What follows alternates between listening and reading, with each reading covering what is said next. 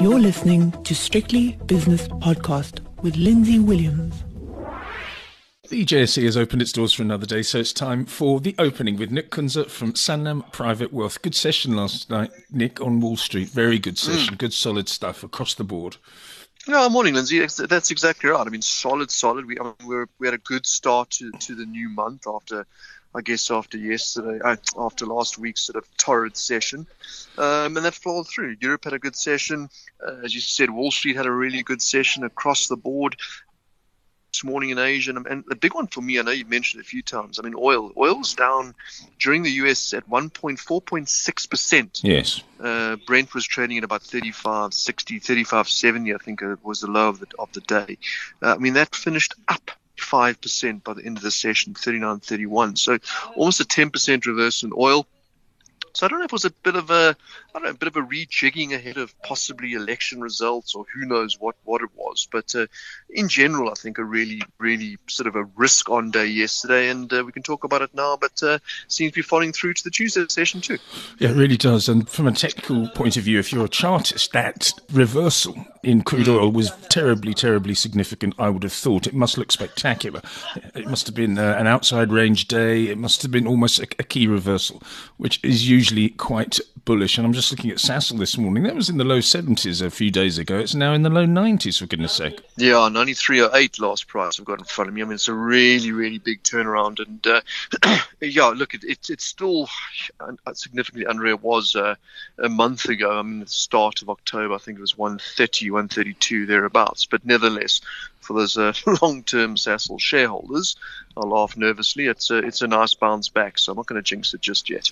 No, no, and um, hopefully some sort of announcement will come, or maybe they don't need to make an announcement mm. now. Maybe they don't need a rights issue now that the, the price seems to have found a short-term bottom. Anyway, we'll see. What was in the morning meeting? Uh, anything on the stock exchange news service?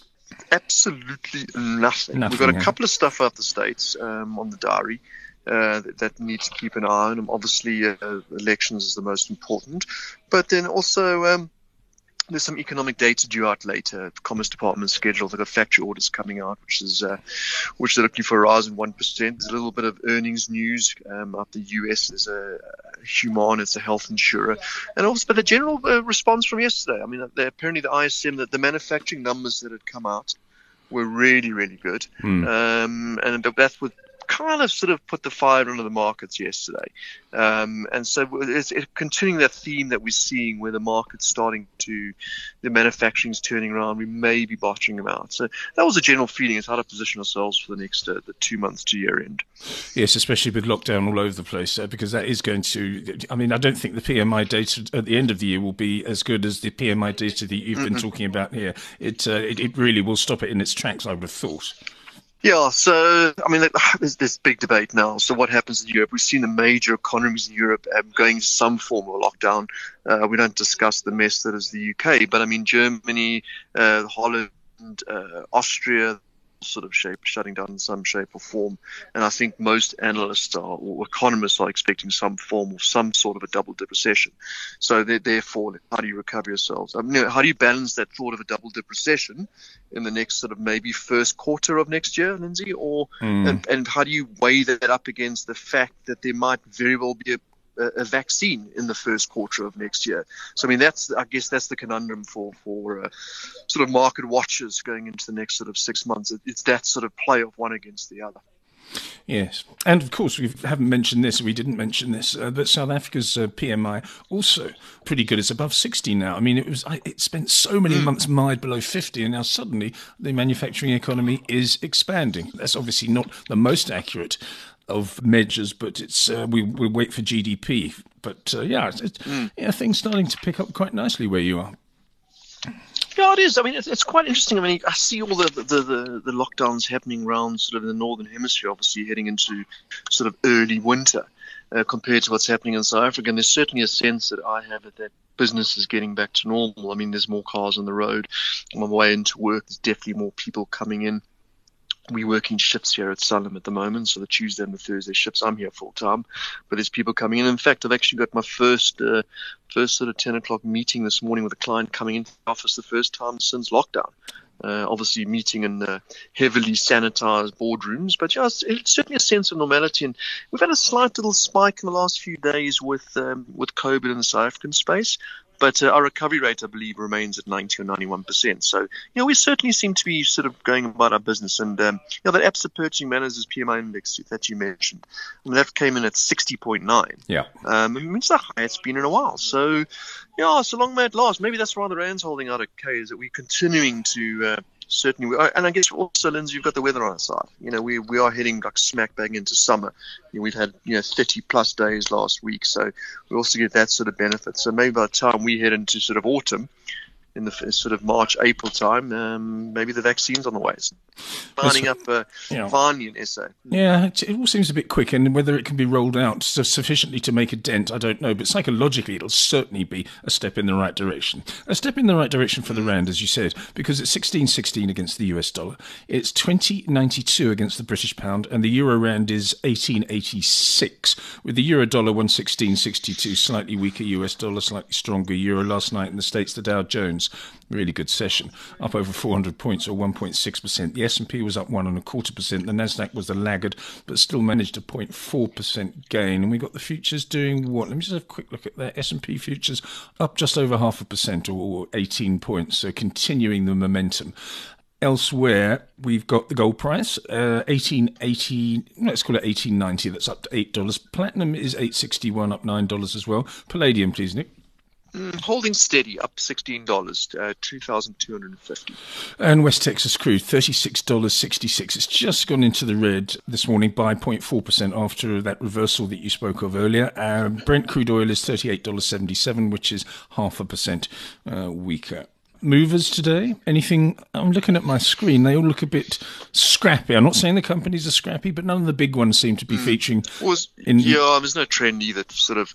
I mean, yesterday was all about the golds and the precious metals and the Anglo Gold with that uh, announcement yesterday too. Yes. Um, but this morning, as you said, very little trend. I mean, on the upside, couple of property shares, your friend Telkom up 4%. Hmm. Um, and then a downside, also no real trend. In fact, there's some properties on the downside too. Got Cashbuild giving back its recent bounce recently. And Prosus, I guess, also uh, Tencent a little bit weaker in Hong Kong today, so that's stock down too. But yeah, difficult to get a gauge.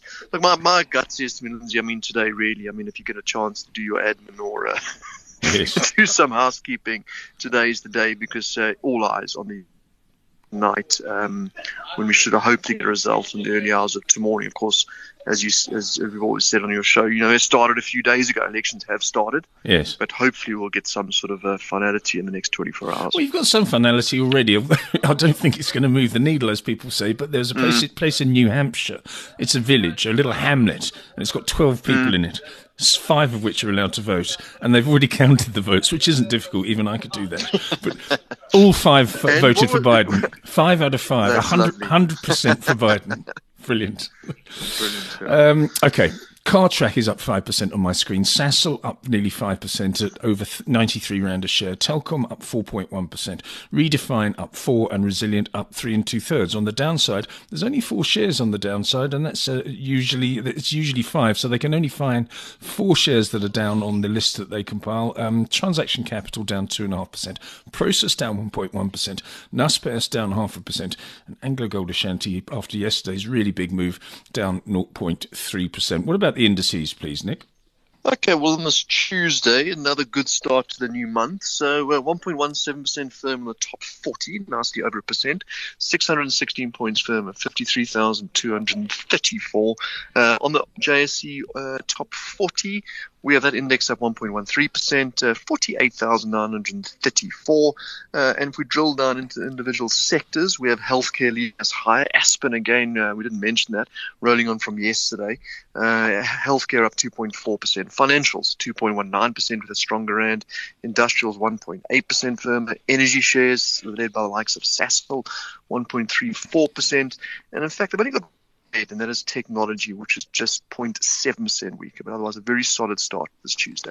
Jolly good, but uh, people will be sitting on their hands, and it's probably going to be rather choppy as uh, you decide whether to go into the election with a position or not. Anyway, Nick, thank you very much for that. Nick Kunze is from Sanlam Private Wealth. That was the opening, and Nick will be back with myself and David Shapiro for the five o'clock shadow later on.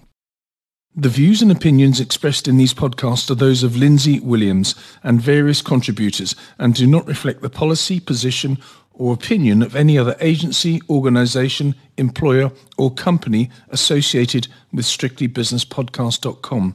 Assumptions made on the analyses are not reflective of the position of any other entity other than the speaker or the author. And since we are critically thinking human beings, these views are always subject to change, revision, and rethinking at any time. Please do not hold us to them in perpetuity.